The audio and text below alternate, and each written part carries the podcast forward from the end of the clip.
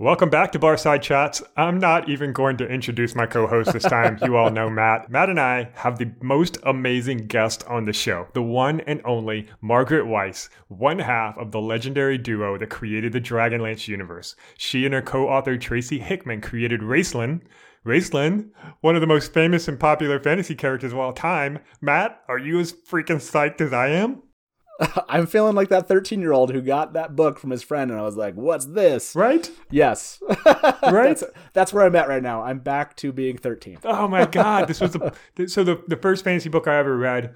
What, maybe not fantasy. First fantasy, but the first like adult fantasy book was uh, uh, the the Drizzt books by R. A. Salvatore, and I remember devouring them in like a couple of weeks and I was in fifth grade. So I was pretty young reading these books. And then I went to the bookstore and I was like, I got my $5 allowance because you could buy a book for $5 back then. I got my $5 allowance. I went straight to the bookstore at the mall and I'm looking at the Drizzt books and I've read them all. And right next to them is a book called The Dragons of Autumn Twilight. It's the first of this series called Dragonlance. And I was like, ah, that looks so good.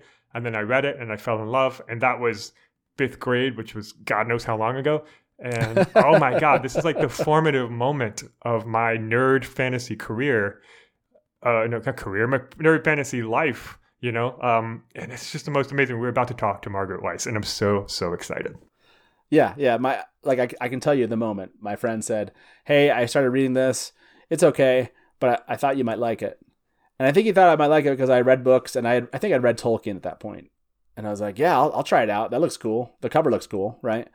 And yeah, never looked back. Right, that was that was the gateway.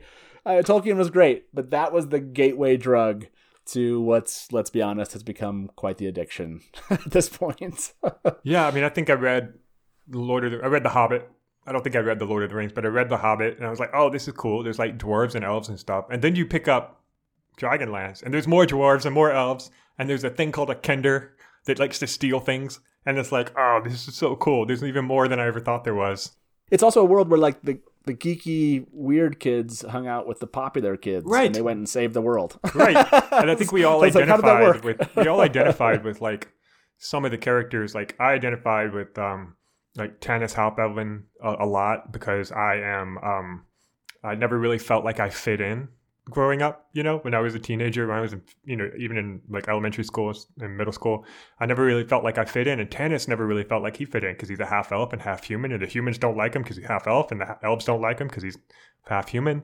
And I always resonated with that. And then, you know, Raistlin obviously is the this frail, like sickly wizard. It's not, he's not a jock. He's, he's like a nerd. He likes to read and I obviously resonated with that. And so for me, this this was the first book series where I really felt like, hey, I'm like represented in this series. I'm represented in these books, and this is really powerful for me. And I didn't, I, I enjoyed the Drizzt books, but I'm not a master swordsman. I'm not fit. I'm not like any of those things.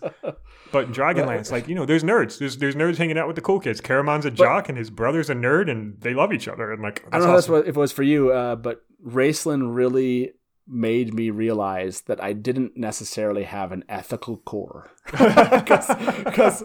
Because I really liked it when he got back with people back at people. You know there was that kind of uh, you know there was that been bullied sense that I had growing up that he was someone that I looked at and I was like if I could just have the power that Raistlin had I think I would probably use it this way.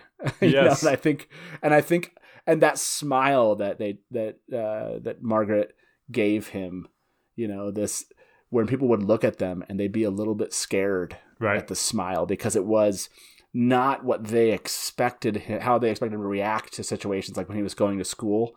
I swear people probably saw that look on my face growing up at times where I just saw something happen and I was thinking that person deserved whatever that was. Now, adult Matt is thinking like, "Hey, that's not really good. I can't, I, I can't support that any longer." But I can tell you, thirteen-year-old Matt was on the Raistlin train. I'm much more like Flint Fireforge these days. Just leave me alone. Let me, let me, let me follow my hobbies and get these kids slash Kender away from me. yeah, exactly, um, exactly. So yeah, I totally, I totally get it. Um, so man, but I'm super stoked. I'm super excited to talk to Margaret. Um, she's been a hero of mine. I think it, we actually met her in like Dragon Con 2005 or something. Yeah, yeah. Um, we actually did like a book signing. She signed one of our books, but beyond that, we haven't really been able to talk to her. And so this is going to be an amazing interview with a lot of really cool stories. I'm sure. Uh, she's a master storyteller. So I wasn't sure. Maybe it was FanX. I met her at FanX. Were you at FanX with me? Did you come out? I don't remember, no? but you and I walked up to a table and started talking to her for about five minutes. Yeah. Yeah, yeah, that was amazing. I, I still have some books. It was 2011. I see is one of the times that I got it signed. So somewhere in 2011, yeah. Uh, she signed a bunch of my books. Yeah, I cannot wait. Let's let's do this. Yeah, let's do this. All right, we're gonna bring her on. Oh, and one more thing before we start. There are extensive spoilers for the Dragonlance series, the Deathgate cycle, and anything that Margaret Weis has ever written. So if you have not read the Dragonlance books or the Deathgate cycle or the Dark Sword series, maybe proceed with caution.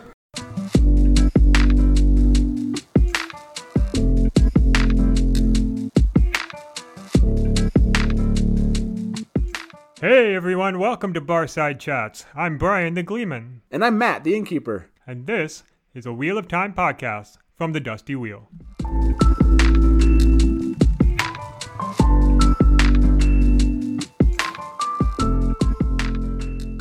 Welcome to Barside Chats. We have a special guest today. It is Margaret Weis. Margaret, welcome to the show.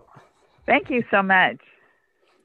We wanted to talk to you a little bit about uh, our fandom and how much how big of fans we are of you. We Matt and I have known each other for 20 years, 20 plus years, and and we first bonded over the Wheel of Time, which is uh, the, the series that we both. Uh, this is a podcast about the Wheel of Time, and Matt has a YouTube channel and a website dedicated to the Wheel of Time. But when Matt and I first met, we also realized we loved the Deathgate Cycle series. Um, and I don't think I had met very many other people that had read the series. So to us, this is like a, a, real joy to be able to talk to you and and spend some time uh, speaking with you. So thank you again for coming. Oh, well, thank you. Uh-huh.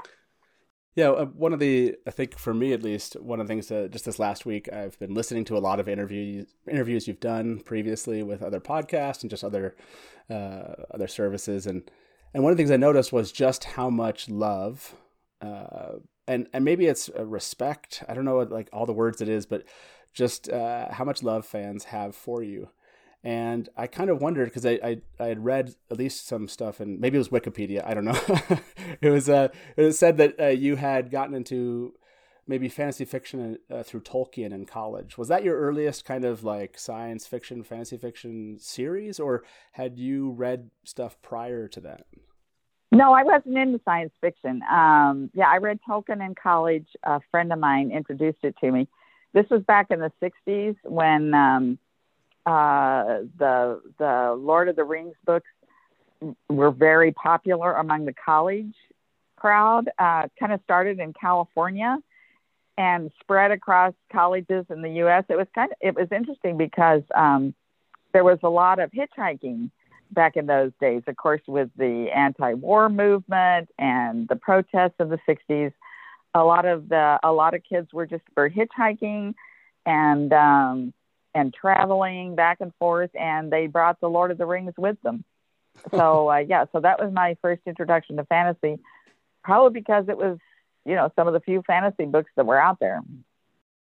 Yeah it kind of reminds me just well it's really interesting just how impactful maybe Tolkien was to that generation, and then how much then your books were to our generation growing up. Um, you know, it, at least that's how I it, it that similar. I don't know. People say they have a really similar reverence for Tolkien uh, at the time. You know, when he was their first entry into fantasy. So I, I thought that was thought that was remarkable. But it, another thing that I I can't remember if I read this. Uh, maybe I heard this.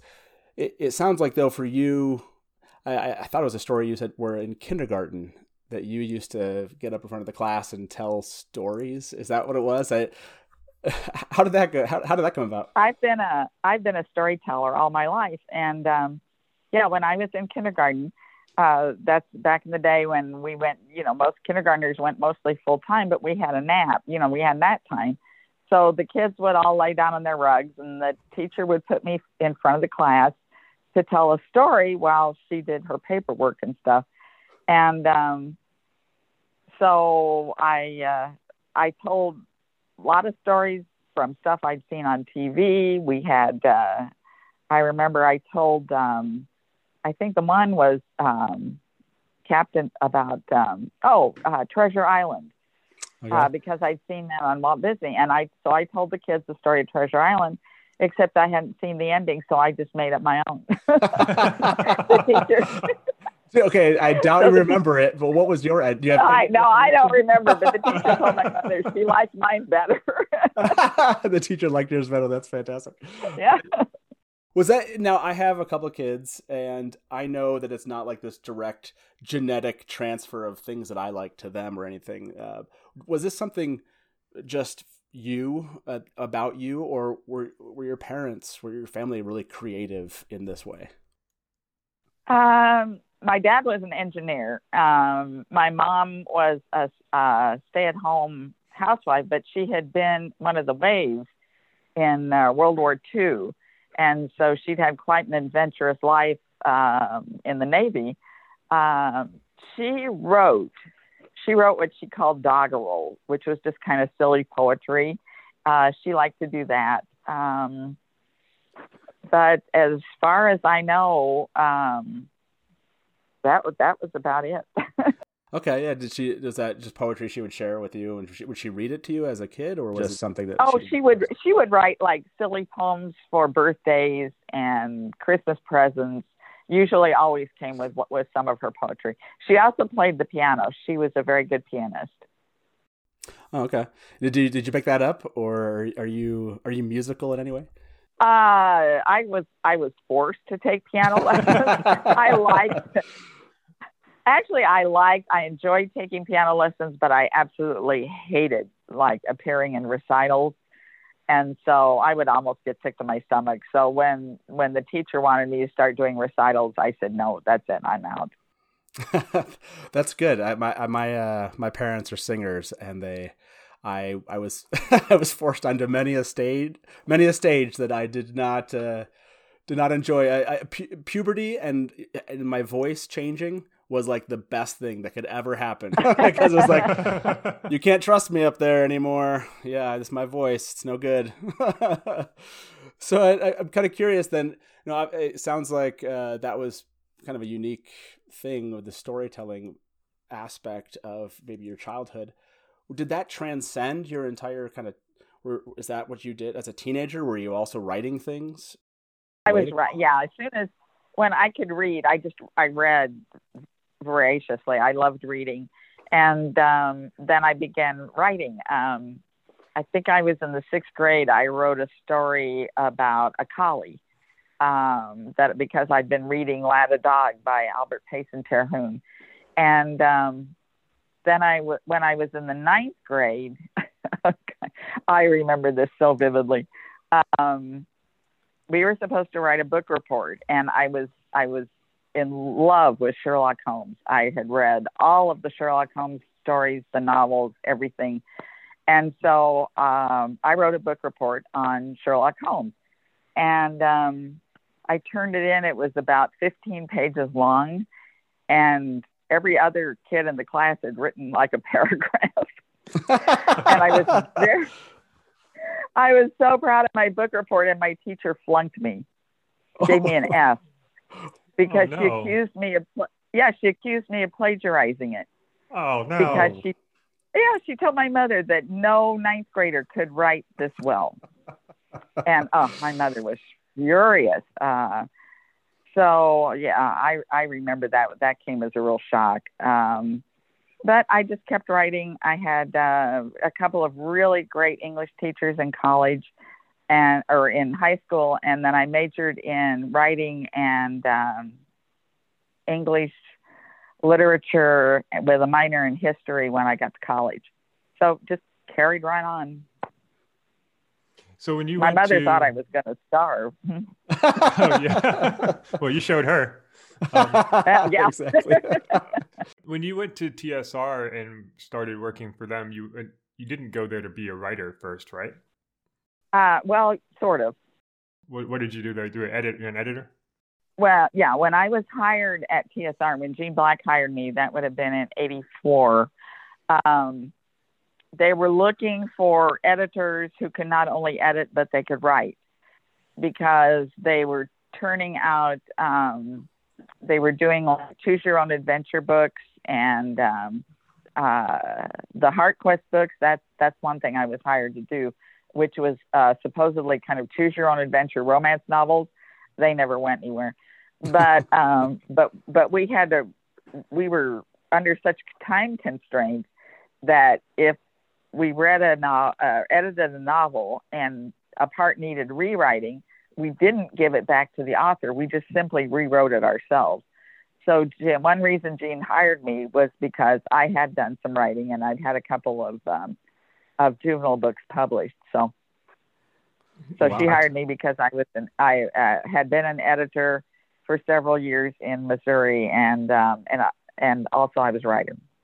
Gotcha. And then uh, somehow from from there you t- you turned into actually writing novels. Yeah, that's um, that started with Dragonlance with the Dragonlance books.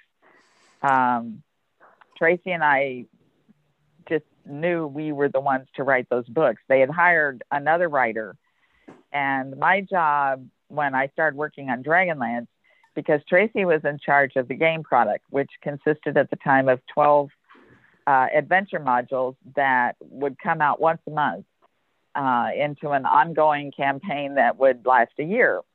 And they wanted to publish adult books. They had never published adult books before. So my job was to boil down the plot that extended over all 12 of these modules and um, and turn it into a novel. And so I did that, uh, and we gave it.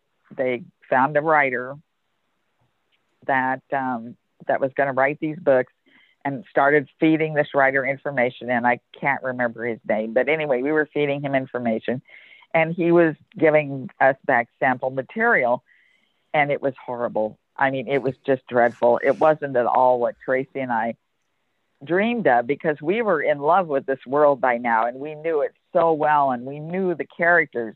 And this guy was just not just not doing it.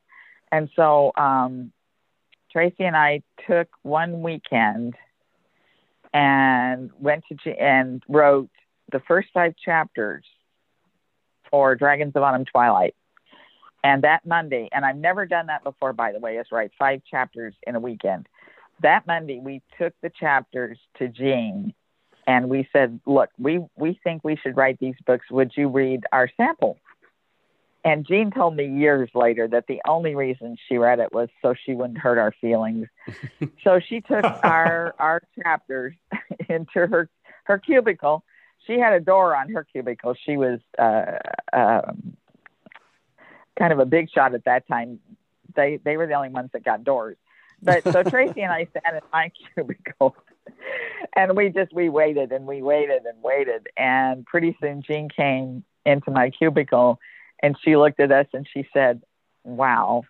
And we're going, Yes. And she goes, This is what we're looking for. And, and we, we know, we know. And so they fired the other writer. He got to keep the advance so he wouldn't sue. Um, and Tracy and I, they told us we could write the book, but we had to meet his deadline. Well, he'd used up three months of a six month deadline. So we had three months to write the first book. And we had to write it on our own time because both of us had, you know, we're working there, our day jobs.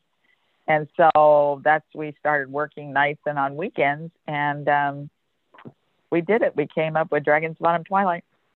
Is that uh, what you gave Jean to read? Was that, is that really what we're reading in those first five chapters or did it change a lot? It was, it was pretty much, um, of course it was revised and edited. Uh, but that's, that's pretty much the basics. What did what did Jean say? So, uh, what was it that do you remember what captivated her about those first five chapters? Was there a specific thing or just an overall? I mean, I know as a fan what captivates me about them, but I'm just kind of curious. Did she give you like this? It's the the characterization, the world. Was it everything? No, it was just she just liked it. Yeah, I can't say really. gotcha. Yeah, uh, uh, that relationship with Tracy has obviously transcended many, many years. Uh, do you recall? Do you recall when that friendship began? Was it just you just happened to be uh, coworkers that just kind of understood each other and, and enjoyed you know each other's opinions about things, or do you you know what was it that kind of kicked that off? That was from my work on the um, on the Dragonlance project because uh, I was part of the Dragonlance team. Tracy was head of the team because he was head of the game side, and there was Doug Niles and Jeff Grubb, uh, Michael Williams. He was the editor, the games editor, and as it happened, he also was our poet. Um, and so we were. This was the Dragonlance team, and they planned the games. They worked on the game design, the modules, and everything else. And I sat in on their discussions from the novel side. And so that's why that's how Tracy and I became well, they all became my friends. Sure. No, that makes sense. Uh, what have been, you know, obviously the collaborations worked. I think I've heard you mention and also read that you know you'll put together a synopsis and you'll send it over. He kind of takes more of the world building approach to things a bit and you're you're writing most of this uh, if not all of it. In uh, what makes or what are the challenges of that collaboration? Are there any or has it just always been a smooth process between you two? I think it's it's been pretty smooth. Um you know, it, it, it's kind of hard to explain um like I said, I'll do, he'll do, we'll do work together on the outline, the synopsis, and any world building that needs to be done, he'll do that. And then I start the writing. And uh, lots of times I'll send him questions while I'm working, like, what do you think of this? How does this work? And then once I once I finish the first draft, that goes to him, and he adds stuff he wants to add, or generally he'll come back and he'll say, "No, I really think this doesn't work. This uh, you need to he's always telling me i need to show something more rather than telling it. And i need to describe things more. I'm terrible on descriptions. I'm just i working way too fast and oh hell everybody knows what a draconian looks like. So i just you know go right through. And tracy goes no you know not everybody knows what a draconian looks like so you've got to describe it. So I, okay fine. So yeah that's that's what we do. So we were working on legends and it was we were at the end and it was very very tense uh, the ending because um, uh, this is when you know Caramon's trying to get into the abyss and the, um, and Raistlin's you know going to challenge the gods and all this and um, and so I'm talking to Tracy on the phone. It was at night and he was at home. I was at my home. I was talking to him on the phone and I'm taking notes. And he goes, and you know, there's Caramond has a power that not many people know about. And I'm like, what? You know, that's the end of the book. okay, fine. What is this power? And Tracy said, Caramon always uses American Express. that's that's fantastic. you gotta you gotta have a sense of humor, I'm sure, in such in such deadlines. We did. Our meetings generally just ended in laughter. It was uh, it was always always fun. When you guys worked on the, uh, so you did the the first the, the Chronicles, and then you worked on some of the other series, the trilogies like Legends and such. Were those um, were those uh, assigned to you by your bosses, or did you come up with them on your own? Did you pitch them? Well, you have to see. You have to realize that TSR. Once Tracy and I were hired to write the books, management decided that um, that they were well management took them to random house who was our distributor and said um, the first book dragons of twilight is going to be written by margaret weis and tracy hickman and random house said never heard of them so right. random house decided that this book was not going to sell and management decided that it wasn't going to sell. And we were supposed to have you know three books autumn twilight and winter night and spring dawning. But they said no uh, just write one book and it's going to be x number of pages because they wanted to sell it really cheap for 295 because they didn't think anybody would buy it so okay fine so we wrote this book and that was all that was planned i mean we had the entire we had you know the other two books already planned out and hmm. we knew where legends was going because you know, we knew that Raistlin's story and Caramon's wasn't going to end. Uh, with with Chronicles. But anyway, so we wrote this book and um, we promoted it. Tracy and I ended up promoting it because about that time TSR was going through one of its first um, financial upheavals, and uh, they had fired most of the marketing department. Mm. So that left Tracy and I to promote our own book, uh, which we did. We did a readers theater at Gen Con and got lots of people to come. Put my daughter in a sandwich board and sent her around giving out tickets. Uh, so that's awesome. Uh, we had people tell us that you know the only reason I came to see your play was I couldn't disappoint this sweet little girl. That's genius. Uh, so, um, so the book came out. They only they had to print thirty thousand copies because that was the shortest press run they could get. So they printed thirty thousand copies, and um, they went to the the hobby because as Random House had not bothered to sell them into the bookstores. So the book went mostly into the hobby. Well, the hobby game stores didn't know what to do with novels. They didn't carry novels. They had games. So I had game store people telling me, well, I stuck a couple up by the cash register or I put them in the Dragonlance modules and people started buying them. Well, then we began to get, this was in the days before email, we began to get phone calls and letters from people saying, you know, look, I really love this book, but I can't find it anywhere. And you where can I, I? I've been to bookstores and they don't carry it. They never heard of it. So Jean came to me and she goes, um, see what you can find out about this. So I called the bookstore in Kansas City because I was from Kansas City, and um, and I said, um, I'm looking for this book called Dragons of Autumn Twilight. And the bookstore manager said, you know, she said, I wish I could find it. I'm getting requests for that, and I don't even know who who wrote it, who published it. So I told Jean, and Jean goes, okay, call um, Random House and find out the name of the fantasy book buyer, and we will send him or her a book.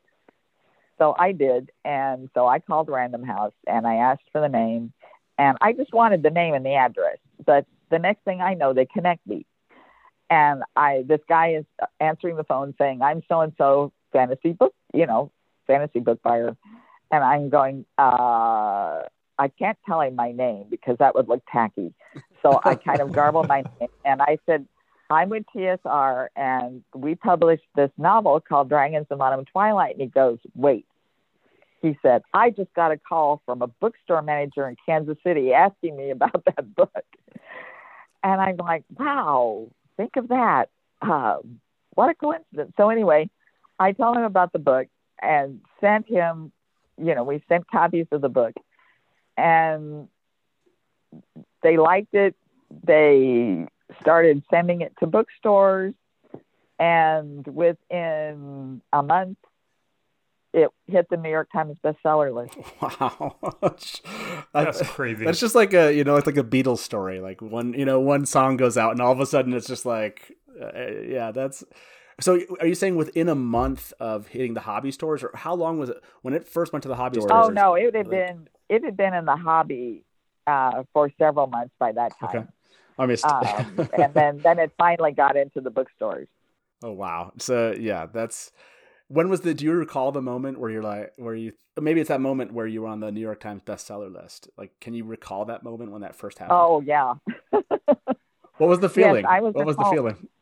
it was it was unbelievable. I was home. I was fixing dinner for my kids, and Jean called me and said, "We just got notice that your book is on the New York Times list. Is going to be because we would get advance notice."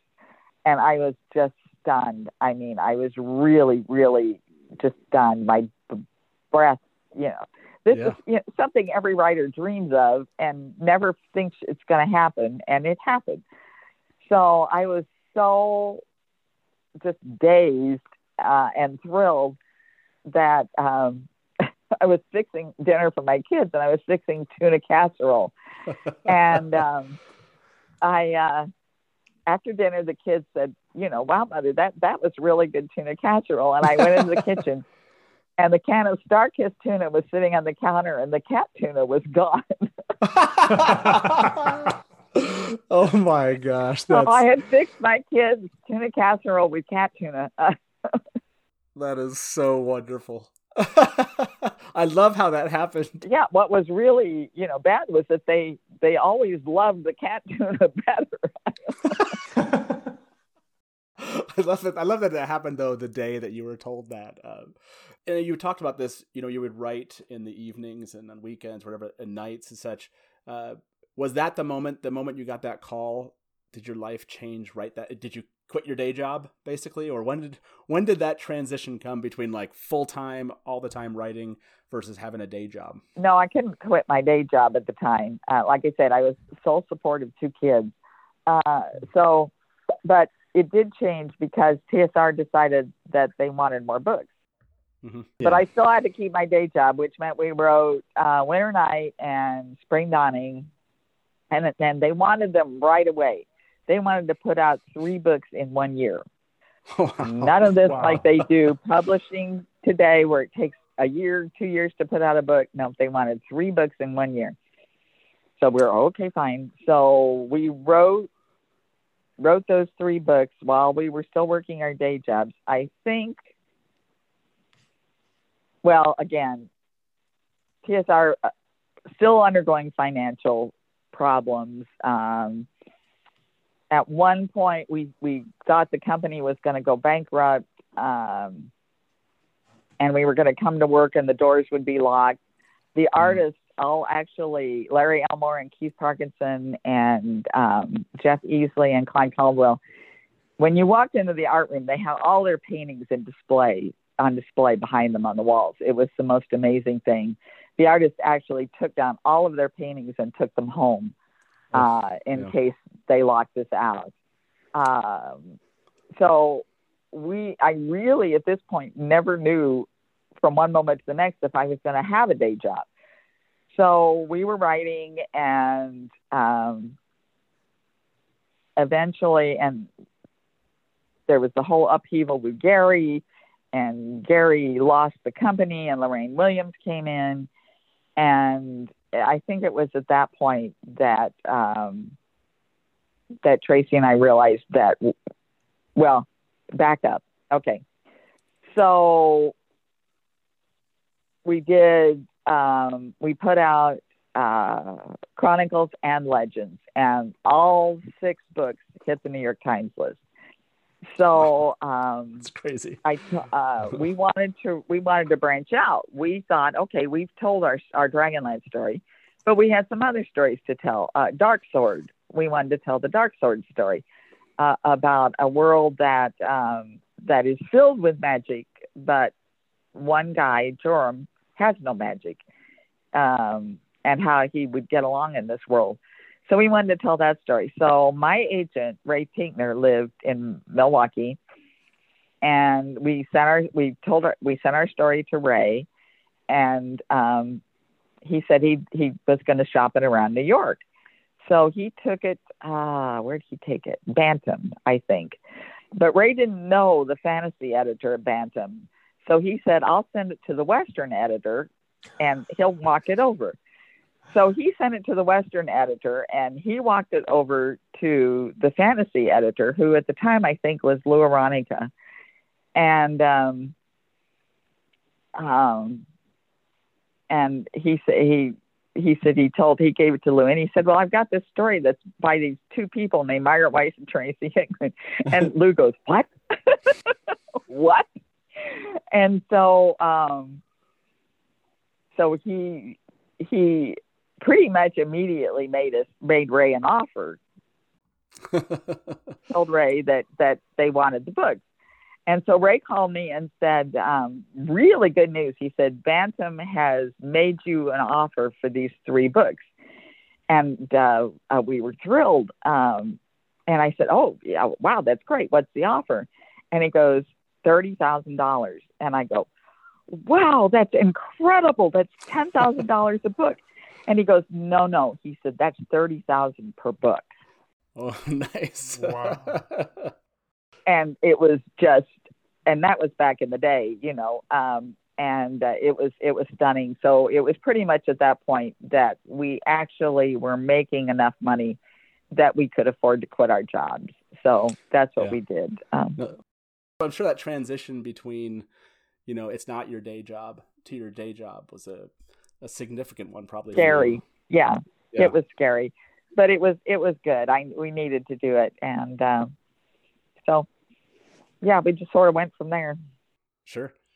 So Matt and I, you know, we love Dragonlance, but the the Deathgate cycle is one of our favorite series. It has this really unique, you know, concept that most other books don't. I re- I don't think we've read any other books that come close to this like type of concept. How did you and Tracy conceptualize the story? What was what inspired you to write the Deathgate cycle? Actually, that came about at uh, when I was at Disney World. Um, well, I had, um, yeah, uh, I had bribed my kids when I was to leave me alone while I was writing by telling them when they were old enough we'd go to Disney World. Now I told them this when, when they were like seven and eight, but by this time they were teenagers. so, um, so I, I, we went, my kids and I, we went to Disney World, and Tracy and I were, we were, we were thinking of, of the Deathgate books, and uh, we knew we wanted to do something really epic, but we didn't exactly know what we wanted to do, how we wanted to shape it.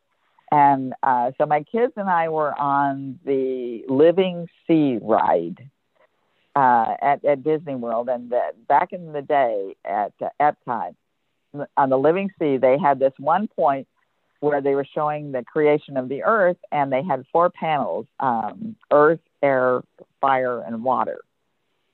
And uh, and I saw those four panels and I suddenly realized we would do one book for each, one world, one world of earth, one world of air, one fire, and one water, and then combine them all in the in the last three books. And I was so excited by this that I left my kids on the ride and I went out through an emergency exit and set off an alarm um, and and found the nearest payphone because again, no cell phones. Um, and I called Tracy and told him, and he was so excited. He started designing the worlds right practically that second. Uh, and so that's how we came up with with the Deathgate world. Uh, and I always tell people, you know, that they say that nothing creative happens at Disney World, but it does. that is the best uh, story about the. I've, I've never heard this about Deathgate. It's like that's that's amazing. Well, what's great is I've ridden that ride before. I went, you know, I would have been like your kids' age when I was at, right around then, and I went to Disney World with my parents, and I remember that ride. So we might have been on the ride at the same time. That's awesome. That's an awesome story. Well, I, now I'm thinking somebody set the alarm on. so I, it's I don't remember that. So maybe we weren't on the same ride. I'm I'm remembering a moment. I, it's been a while since I've read the books, but now anytime I go under the water in any Disney ride, I'm gonna think of when Haplo is struggling. I thought he's struggling to get out of his ship or getting into the. Sh- you know, there's a moment that I can't remember it now, and it's bothering me. But like now, all I conceptualize now is when I'm under the water, I'm to think of this Deathgate cycle and, and, and Haplo down there. Uh, man, when it when it when it comes to so it sounds like the, you had the world first for this one uh, did the characters how what was the process to get to the characters? Then you know the the relationship between haplo and alfred to me at least is one of my favorite relationships oh man that's been so long ago. I like was actually the first character was hugh the hand. Okay sure. Yeah that's a that's a great character too. Oh it's hugh is a fantastic character? Oh man. Uh, yeah he kind of he kind Sorry, of started because i wanted i wanted a character that he was facing execution and somebody comes to him with a choice. You can either die or you can live and do this for us. And what they ask him to do is so horrendous that he he kind of has to take a moment to think you know maybe death would be easier. Uh, but then he goes on um, so yeah hugh was the first character and the other characters just sort of i came about you know Yeah, so the Sartans and the Patryns that that was like something that you're saying evolved as you were writing the story of Hugh the Hand. In Tracy, in Tracy would have Tracy came up with all of that. Wow. And I'm pretty okay. much character driven. Tracy's world driven. Uh, well, and we decided he was the one who invented the magic system. For that one, okay. Is it always that? Does he always invent the magic systems uh, in these other works uh, outside of Dragonlance? Is that like his thing, or do you also take part? Yeah, because he was the game designer, and so that's part of game design. You know, you devise magic systems that work. Um, yeah, so he did the magic system that was based on probability theory. Oh, okay. Is there a is there a um, world building element that you personally came up with that Tracy did not come up with that you're proud of introducing? hmm. I was I can't remember. I remember really hating Fire Sea, the third book, because it was so depressing. I think I came up with uh I think I came up with the the sort of zombie like corpses that were shambling about anyway, I was always really sorry I came up with them. But uh, yeah, ordinarily I love writing. I get up every day and love it. Death, uh, that third book, I had to force myself to do it because it was, it, like I say, it was so depressing.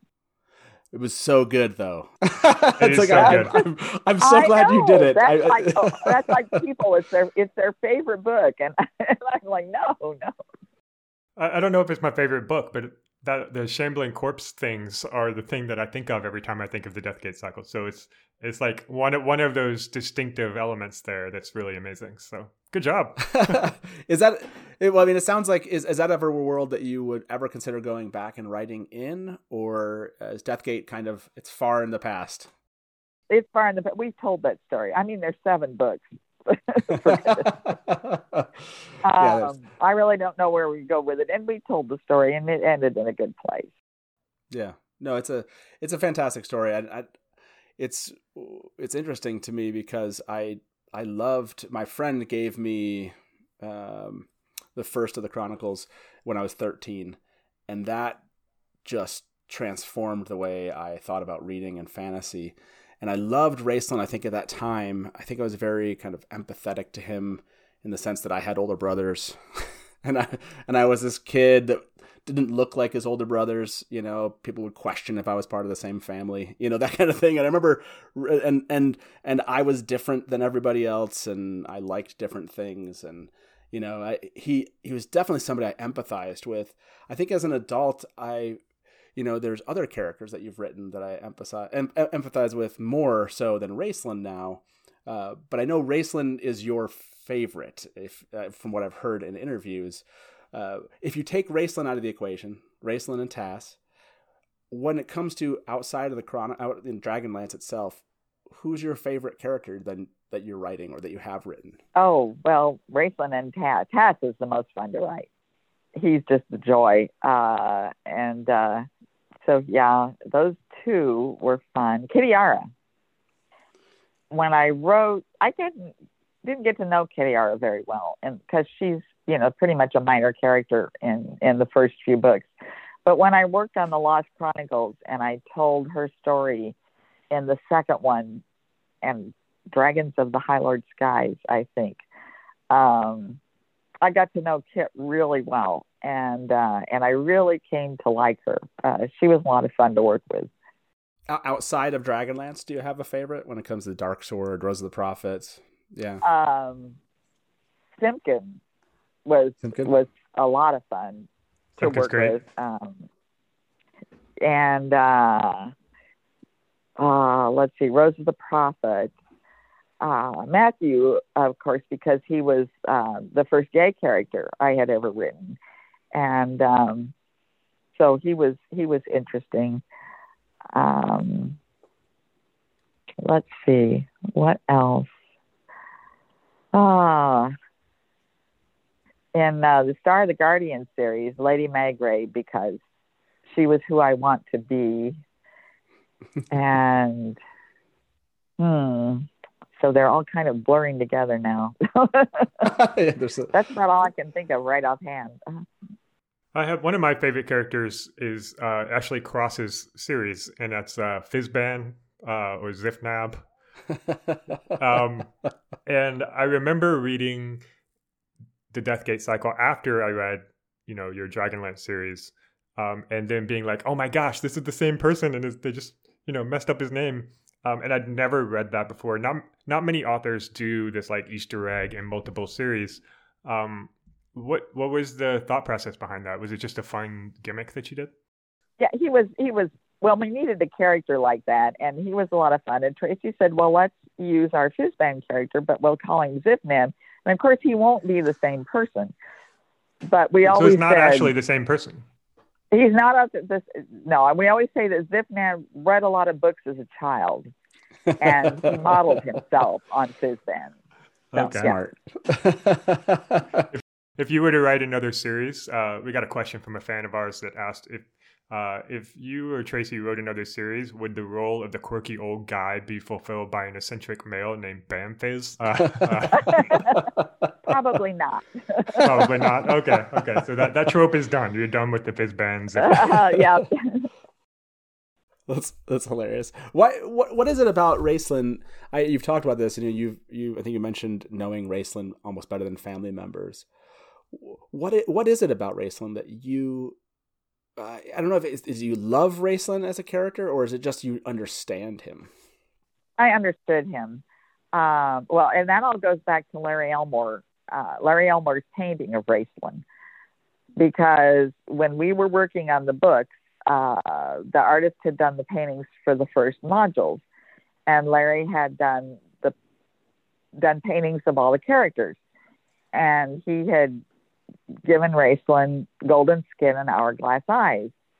And so we were at one of the Dragonlance team meetings, and I said, um, Look, uh, Caramon is this really good looking guy, and he's strong and handsome, but he's got this twin brother who's kind of frail and weak, and he's known as the sly one, and he has golden skin and hourglass eyes. And can you tell me why he has those. And Larry said, Well, because I thought it would look cool. and I go, Okay. So as I'm doing the novel, it was my job to come up with a reason why he had golden skin and hourglass eyes that would be plausible to the reader.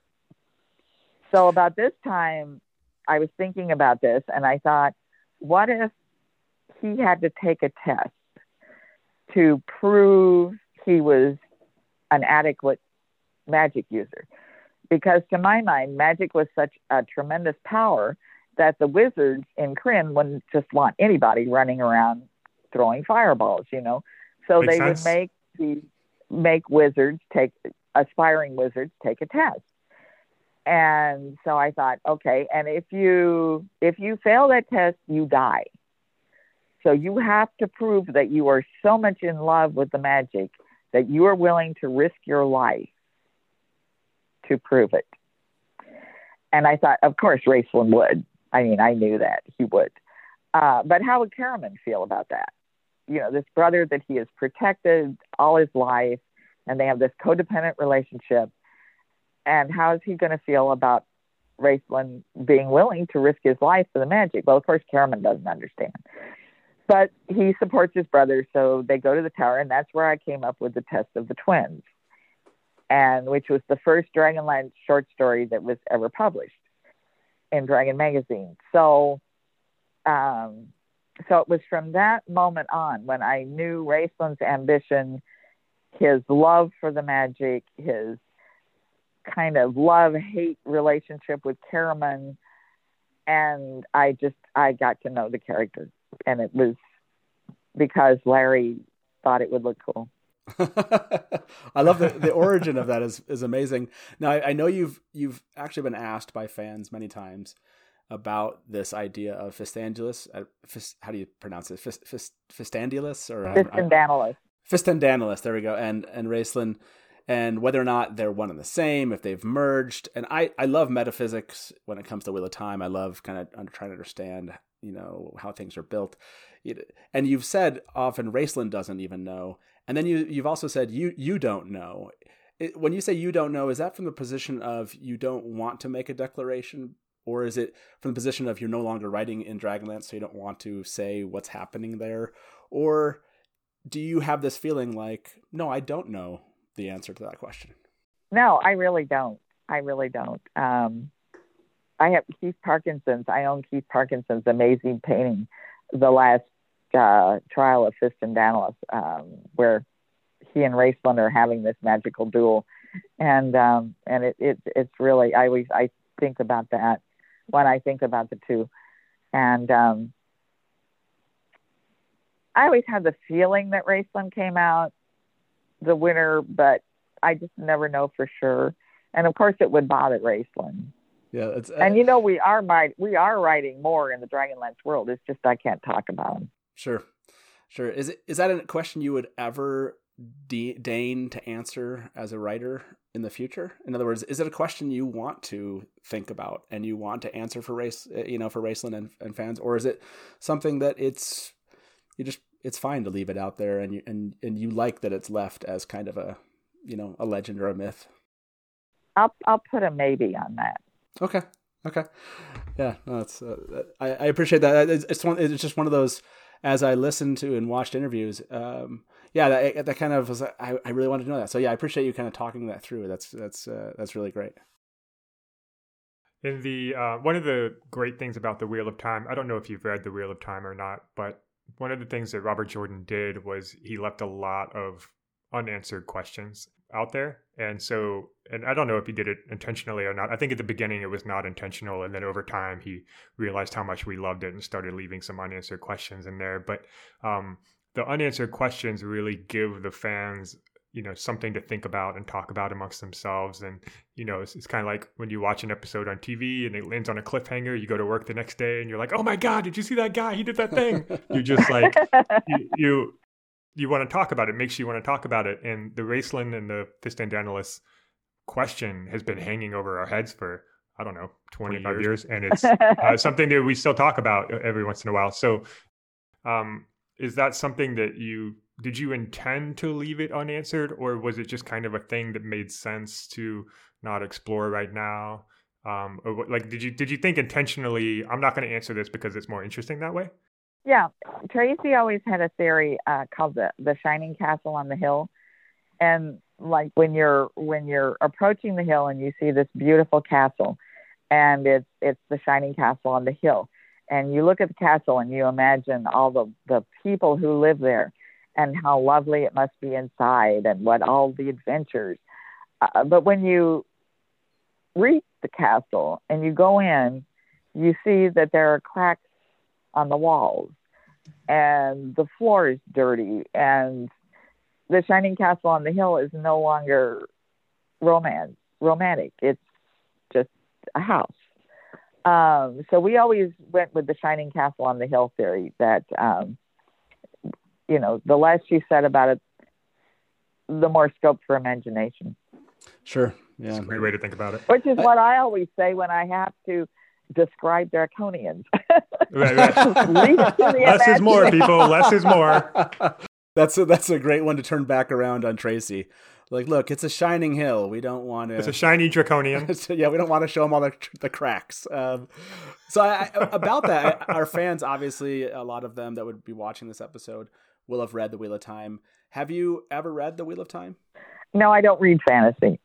Oh, interesting. Okay, has that always been the case, or is it? I once you started writing in it, you decided you weren't going to. Yeah, because I need to hear my own voice in my head. I don't need to hear Robert Jordan. right, right, sure. Yeah, so I just I I read all sorts of other stuff, but um, just not fantasy. Gotcha. Uh, and when it is other stuff that you're reading, what are you picking up? You know, when you have leisure time and and. Right now, I'm reading The Dig uh, that was the Netflix show about the archaeological discovery in England, uh, the Sutton Hoo dig, um, or Ho, however you pronounce it. Um, so I'm reading that, very interesting, and I'm kind of alternating that with uh, uh, some sea stories by Alexander. I think it's Alexander Kent, because um, I, I like historical novels. So those those are the two. I I read I read one and then I go back to the other. That's what I'm reading now. Yeah, that's that's fun. Uh, I have to say, I do read a lot of. I know Brian's going to call me out here. I used to read a lot of fantasy. then I had, then I then I had a job and a family and other things going on, and I haven't read as much. Uh, but uh, I completely understand this idea because my head is full of ideas of other authors, right? Uh, especially in fantasy. Whenever I sit down to write anything in fantasy, it often feels really derivative of every of every idea that's just there. And so I'll often write something that's not fantasy because I feel like that is something that's more mine, if that makes sense. So that that, that makes that that makes a lot of sense. Although I I will say this, uh, one of the things I have noticed, or Brian and I know this really well from following Robert Jordan for so many years, is he had a continuity editor or you know he and he had assistants with him uh, to make sure as he you know built his epic 14 book series that things would you know that he would keep things in order and understand. And, and a lot of it was kept in his head of course but he had people read through and and verify that. And brandon sanderson i know does that also. Do you have continuity people assistants or is it just something you and tracy just keep track of on your own and you've always just done it um, I have a continuity, uh, continuity a research editor, or not editor, um, assistant helper, uh, who's been because, like I said, we're um, we're working on Dragonlance now, new Dragonlance novels right now. It's just I can't talk about them. Sure. But uh, Shivam Bhatt has been uh, been working with me on these books for when we started last couple of years. Um, and he's been an amazing amount of help. Um, and I think I can say that much. that's, sure. No, that's well. I, I, would imagine for something this epic, you would need it. I mean, I, I, yeah. Well, a, it's been a lot of years. Well, sure. Well, and I'm a huge Wheel of Time geek, and I feel like there's just it's hard for any I don't know how Robert Jordan did it, honestly. Uh, I know when Brandon took over writing for him, just trying to consume and understand the interactions between everything in a world is really difficult, and especially even when you've built it, uh, is, is difficult. So, no, that that makes sense along those lines, um, you had you and Tracy did not have the rights to the Dragonlance characters. You you wrote in the world, but you know the, the company owned the rights, and so other authors would come in and write things. How did that make you feel? We were so, I mean, we knew that going in, uh, but we just wanted to get the books out there. We knew we had a really good story to tell, and that was fine with us we just we just wanted to tell our story. So it didn't bother you if like a uh, another author killed one of your characters? Actually, uh, we worked a lot with the other authors um, okay. to kind of, again, uh, or we tried to after we left the company. Um, that pretty much TSR severed the communications. They didn't want us talking to the other authors, so that sort of ended that but I because I knew the editor who was working with the other authors, he would sneak questions to me. so in a way, we kind of did work with other. But then that's why, and then two, they didn't care about continuity back in those days. Right. Um, sure. And so a lot of things would happen to the characters that it completely contradicts what we wrote about them in in the book. Uh, but they didn't care because they didn't think the reader cared. Um, so then they start getting complaints, and then they realize that yeah, maybe the reader does care. Um, so then later on, they started being uh, being more careful and letting us work with some of the authors later on, particularly when we were doing the short story anthologies. I got to meet and know a lot of the other authors, and that was fun. I always love the anthologies to see like a whole bunch of characters in a very short, you know, space. That was always my favorite. Did you have a situation where Tracy would answer something about the canon of the of the world or the, or a character or and you would think, wait, that's not what we decided, or you would answer a, a, fan's question and it would get out there, and Tracy would. In other words, was there? Uh, I would imagine you get to answer lots of questions. And uh, did you ever have situations where you had to kind of like accept the other person's answer for something that maybe you didn't? not really, not really, because Tracy always used to say that we lived in that world, so it was very real to us. Um, it is very real to us, and generally, our lines of thinking are along the same lines. That's a, yeah, that's really impressive, and that's awesome. Uh, obviously, over the decades, you know, th- at this point, you know, I would imagine that's that. Yeah, you're probably just in a in a zone. I'm sure, working together in in that way. Uh, uh, the uh, I, I, think we had another fan question uh, about uh, yeah from Sean Carroll just asked whether or not you felt uh, that Krynn does. Is there is there something about Krynn that you believe deserved more exploration exploration back in the day? You just couldn't do it or didn't have the time for it. I always thought it was Taladas was interesting when they decided to explore Taladas. I thought that that was kind of an interesting uh, concept. Um, there's always more places to explore on Krynn. There were places that we didn't go that I think would have been fun. Um, uh, you know, we we really went when you think about it. They did a lot of traipsing around, but there were lots of places. Again, like I say, we didn't know the the islands where the Minotaur lived. That that would have been really cool. Um, and of course, you know, Mount Nevermind was always fun. Um, I don't think we got to go to Hylo to see where the Kender live. Uh, oh, yeah, there's lots be, of places. Oh, that would be so fun. yeah. Please do that in the future. Oh man. Uh, I, I that would be wonderful. Oh gosh, I can't even imagine that. Uh, and, and I know uh, obviously uh, our fans, uh, like I said, we're we're all kind of very focused on. Well, we love the Deathgate cycle and Dragonlance. What is it you're working on? You know, I know you can't talk about the other when it comes to Dragonlance, but are there novels you're working on right now that you really love in other worlds? Uh, no, not right now. Okay. There are novels I have worked on that I love. Um, the uh, Dragon Corsair series that I wrote with Robert Krammes. Um, those were a lot of fun. Really, really enjoyed working on those books. Yeah, I have. Uh, I have a long list. and like I said, like I said, Brian makes fun of me every time I he sees me on the internet tell people like I need to read that. they'll be like, like, yeah, yeah, yeah. You. I've I've given him dozens of books that are great that he should read. And he's like, yeah, I'll read them. Sometimes he'll buy them and they sit on his bookshelf and he never reads them. So. Look, I can't explain it, but I did read the Soulforge uh, recently and I loved it. Loved. It. I had never read. I, I had never read it before. I don't know why. Um, and it was uh, yeah, it was wonderful to kind of sit back down and and have that view that you gave to uh, to Raistlin. Uh, that was yeah, it was fantastic one of the uh, so when Tolkien wrote Lord of the Rings, Tolkien was the uh, uh, really the one who brought fantasy to the masses. You know, kind of like you know your your generation read it. Um, our generation read Tolkien, but then we also read Dragonlance. Like Dragonlance was our uh-huh. Tolkien. Basically, you took the concepts that Tolkien had of like humans, dwarves, elves, etc., and kind of ex- explored an entirely new universe, entirely new world.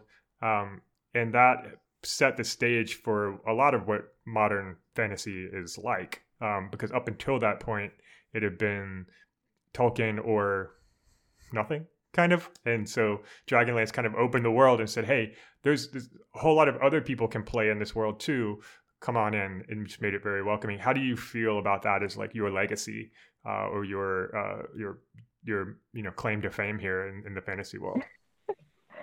uh, just that it was it's been a lot of fun it's been a wild ride i um i think what what has touched me the most and i didn't expect was that dragonlance has been translated into i don't know how many different languages it's gone mm-hmm. all over the world from israel to china uh they um a russian woman i met at gen con told me that they they were smuggling Dragonlance books behind the Iron Curtain. Wow. Um, so yeah, yeah, me and Reagan, we're responsible for the fall of the Soviet Union. Um,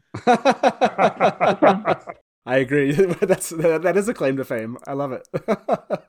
but there's the idea that there's something so universal about those characters that uh, people all over the world can relate to them. Uh, there's there's um, I just thought that was really neat that there's a humanity there that people in China and people in Israel can read about Raistlin and and empathize with him and understand him. Um, I I think that's just really cool. It it, it is very cool. honestly, just uh, like I said, uh, very impactful when I when I did read that book, um, Dragons Autumn Twilight, uh, when I was thirteen. That is what led to uh, this moment, you know, for many for many ways uh, in my life. Uh, I, I, did. I, I'm kind of curious here as we as we finish up. Is have you ever had a situation where you've actually uh, included fans in the books, or then fan inspired characters or plots? Uh, uh, Dalamar. Uh, Dalamar was actually the name of a guy we met at Gen Con. Oh, really? Okay, that's awesome. So, I told him, I said, I love your name. Can I use that in the book? And he was like, sure. So that's oh, that's really cool. Yeah. Is is it something that you've done other times, or is it that kind of just the one time it happened? No, let's see. We've kind of done other other times. Um, sometimes, you know, we didn't. It's it's an urban myth that we that Dragonlance came out of a role playing game it was totally right. the other way around. There was the role playing game, then there was Dragonlance. Uh, but sometimes in other role playing games, you know, incidents that have happened that uh, that I that I've taken. Um, so, are there are there are there people in books where they were inspired off of friends that just don't know about it, where you've where you've you've snuck them in and they just don't know? No, not really. I don't think so. Um, some like um, you know, there's the story that I didn't really know Tanis at the beginning. I was having a real hard time getting to know him. Like I knew Raistlin and all. And Tracy even came to me when we were working on the first book, and he said, "You really don't understand Tanis." And I go, "No, I I don't get him." Tracy said, "It's easy. He's James Kirk of the Starship Enterprise." And I'm like, "Wow, you're right." and so Tanis for me became James Kirk. Just very easy. Oh, oh my gosh, that's wow. that's the, the... so so so Tasslehoff Burrfoot is not based on your best friend from high school. No. no. Okay. Okay. Roger Moore actually was the one that that kind of gave Tasslehoff life because Roger Moore, when he was the editor of Dragon, he wrote the first uh, Tasslehoff short story and uh, a stone's throw, and uh, a lot of a lot of Tass's personality came from Roger's story. Wow. Uh, to, to end us off here, is there a is there a fan moment that really was? Uh, I know you mentioned the one where you met the woman in in Russia. Is there is there another kind of moment like that from fans that really kind of touched you and made a difference to you from an interaction standpoint? And I'm not trying to call out a specific fan. I'm sure engaging with fans is enjoyable, but is there one that just really sticks with you? Well, there's the one that Tracy and I that has had so much meaning to us, and I probably can't get through this without crying, but I'll try. Um, Tracy and I were at a book signing in California, and uh, the they um, we were near a military base, and they um, a soldier came in in a wheelchair and he came up to our table and um, asked us to sign a book. And he said, But first, I want to give you something.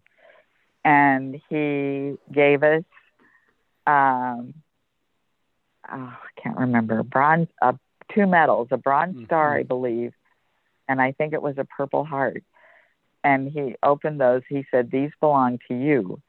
And Tracy and I just, no, no, we can't. You know, he said, "I'm going to tell you the story."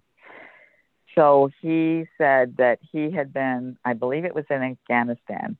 He had been out with his patrol, and he was on point. He was um, um, doing reconnaissance, and he came over the hill and he saw the enemy, and um, he turned around to warn his patrol and was shot in the back.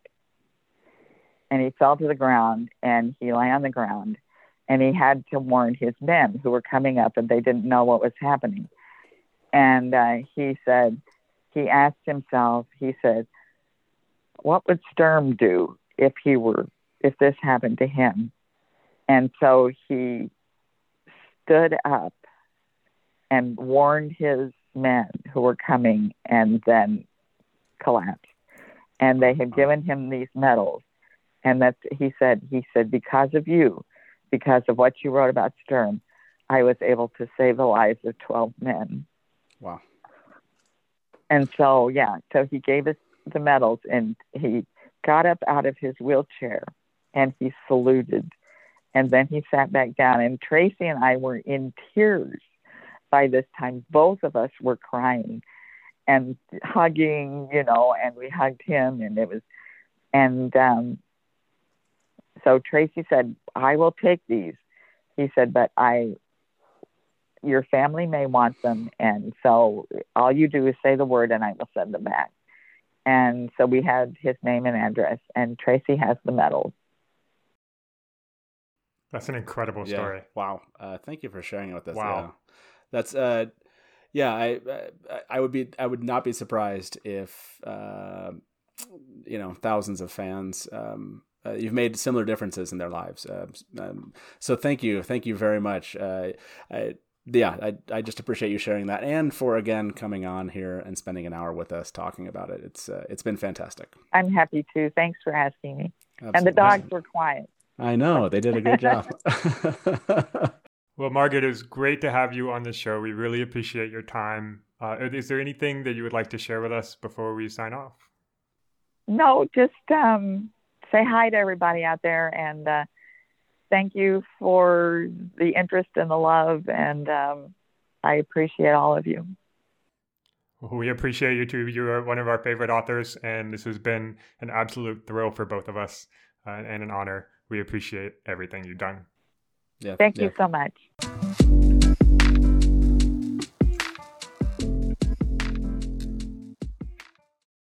So, dude, dude, we just talked to Margaret Weis for like an hour. That was awesome. Just, my hand is covering my face. I just don't know how to react at this point. Oh my gosh. Yeah, that was so cool. Uh, she's wonderful. She's just wonderful. That's I had I'd listened to some interviews that she had done recently. I know she was on Twatcast. I had actually spent this morning listening to some YouTube podcasts, you know, and yeah, that that is the person that I've heard on all of those. Just wonderfully giving of her time you know, and really gracious for all of the the love that fans have for her and and the work that she and Tracy did. And that's how it felt the entire time. I I just realized like wait, maybe I didn't prepare enough questions. you know, like uh, okay, now I need to work on the the next group of things that I'm sure I totally forgot to ask. You know, I'll go to bed tonight thinking like shoot, you know, I I needed to ask these two other things. oh yeah, man, she has some really great stories. The uh, the the Deathgate cycle at Disney uh, uh, thing was, yeah, that, was that so blew good. my mind, and I, I really did ride that. I remember very vividly on that ride with my mom. I was probably nine or ten, maybe eight, eight or something. I remember my mom had no idea what was going on. She's like pushing all these buttons and things uh, on the on the, the ride, and I'm just like, "This is so cool!" Uh, and so when she started describing that ride, I'm like, oh my God, this is that memory that's been stuck in my head for, you know, 30 years. And oh God, it was such cool, so cool to read that. And that she was inspired by that to create one of our favorite fantasy worlds from the Deathgate cycle. That's just. I will never look as soon as she said that, all I could think about was Disney and how it had its different worlds. Exactly, exactly. And all of a sudden, I was like, so as soon as oh she mentioned gosh, Disney, I started like, thinking like, oh, the Seven Kingdoms. Yeah, of, of, yeah. like of, which of those is the labyrinth? You know, and right, I'm like, right. now I'm gonna go to Disney. And it's just going to be the Deathgate cycle. Like that is the yep. coolest. Yep. And and and I'll be honest, the one that made me laugh the most has to be that Tanis is Captain Kirk. that's so great. Oh my gosh, that's so good. That's so good. That is that is a treasure. Just it's it's funny, right? Like as fans, you know, you just wait for that one moment and she was like I said, she was so effusive, right? She was so giving in her answers, and that was such a fantastic one. Like, uh, and again, now I can't think of Tanis. I'm gonna see. I'm gonna see. I'm totally gonna see William Shatner now in my head. Oh no! Oh no! Now I have to do so a reread. Uh, well, now I'm gonna feel for Kitiara more. I know. now I'm gonna be like, I'm gonna be like, oh yeah, I totally understand. Yeah, I get it. Yeah, that is not how I thought of Tanis ever. Nope. And it has forever changed me. It's, it's you can't unsee it now. Uh, so we, we talk a lot about the Wheel of Time, and, and Wheel of Time obviously is our favorite series. And I think about the thing that, that it's it's really been a formative element of our fantasy fandom. So much so that you know we talk about it every week or, or constantly. Really, Dragonlance is oh it's up there, man. Like it's it's I'm sure that there are just as many Dragonlance fans as there are Wheel of Time fans and I bet the Venn diagram overlaps pretty significantly. As I said in the in the podcast, like Tolkien really showed the world what fantasy is, and then Dragonlance really made it accessible to the masses. It really made it accessible to everybody. Then Robert Jordan put his own twist on it and showed us what modern fantasy really looks like. And so, this chance to talk to Margaret, who's one of the foundational fantasy creators of all time, was just incredible. And one of the things that I thought was really fascinating about the conversation was when she mentioned that a lot of the story ideas came from the arts.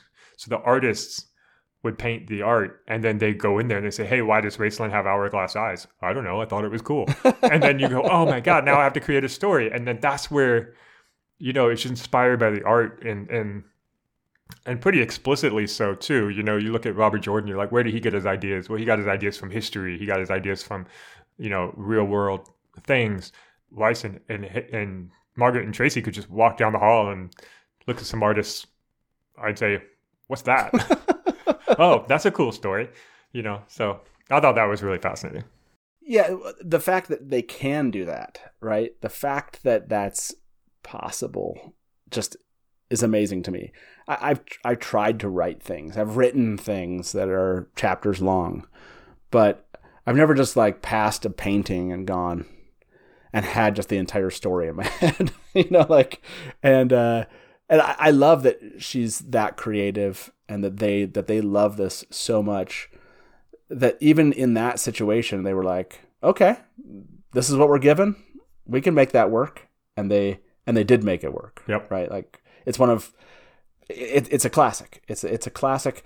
Like you said to her, we really are like, they are our Tolkien, you know, right. and there's no doubt no doubt about No doubt. You know. No doubt. Yeah, one of the things that came up was this idea that she never knew where her next paycheck was going to come from and uh, and then kind of overnight almost not overnight but you know uh, pretty suddenly their their fortunes went from like nobody's reading this to everybody's reading this and that's a pretty incredible story and there's i mean i, I guess most authors that happens at some point but for this to have happened in the 80s when like in this this sort of era where there's a company and their job is to create art for Dungeons and Dragons and games, and then somebody's like, I'm gonna write a story about it, and then nobody's gonna publish it, and then I'm gonna have to go get my daughter like to wear a sign around the street. Like that's that doesn't happen anymore. Like that's that's old yeah. school. That's old school publishing. That's like really cool to hear about.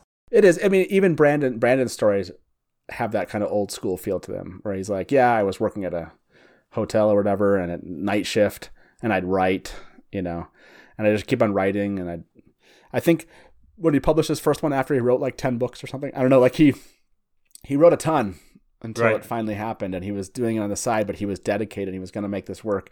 In many ways like you had asked her you know was it just like you were going to be an editor? She's like no i was a writer too. Like i was writing. People hired me for that. But it took a while right? I think she was in editing i want to say for seven or eight years before this happened, right? And you know, uh, maybe that's a good good word for both of you and I and other people out there. Like, if you have a love for reading and writing, and you still have the dream that someday you can be published, like keep working on it. Like, it's yeah, possible. It's possible. It's possible. Anything's yeah. possible. Margaret Weis was probably the favorite interview I've ever done it's been it was a true honor to have her on the show and i'm just thrilled that we got the opportunity and i got to share that experience with you uh, and you and i bonded over the series for a long time so uh, you know I, I really appreciate uh, you setting all that up and so we could have a chance to talk to her yeah that was uh, that was one of those situations where uh, she interacted with us i think i had made a comment and she interacted to it and it's like oh that's really cool that she's interacting how amazing is this and uh, really great to be willing to jump on here. Like when the fact that she uh, was willing to, you know, give up an hour of her time to to talk to us. In many ways, probably, you know, answering questions she's answered maybe a thousand times yep. in some cases. But there were really unique things that she told us. You know, the story about her uh, making dinner for her kids like that's certainly not what I'd ever heard, you know, in, in reading some of the interviews and listening to them. This idea that her kids ate the uh, what is it, the cat tuna or something. I was like, that's such a great story. Oh man, um, yeah, I, I can't even imagine that moment of writing something and months later, basically, I want to say it was like six months later, she got to notice that they're like on the New York Times bestsellers list. Right. forever. Forever changed her not her own life, just her own life. But so many so many other people across the world. Yep. Right. Uh, and that having that kind of impact is yeah, is amazing. So yeah. Uh, much love for Margaret and thank you, Brian. This was a lot of fun, dude. I can't believe we've come full circle here. You know, Wheel of Time led to discussion of Deathgate Cycle uh, you know, which led us to make a podcast about the Wheel of Time, which led to us interviewing the author who created Deathgate Cycle. it's, yeah. a fun little multiple turnings there of the wheel. Multiple turnings in the wheel, the circle of life. Yeah. exactly. All right. Well, thanks, man. Yeah, thanks you, Matt. Let's just leave it right there. And if you are a fan of this podcast, please leave us a review at Apple Podcasts or wherever you get your podcasts, or tell a friend about us. We'd love to have more listeners. That's it for now. See you next time at the bar side.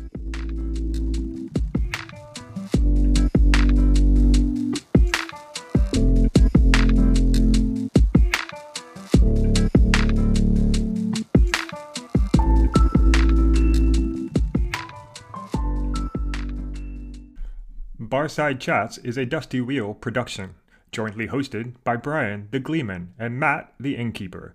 If you would like to support this podcast, please leave us a review at Apple Podcast or wherever you get your podcast, or you may email us at podcast at thedustywheel.com.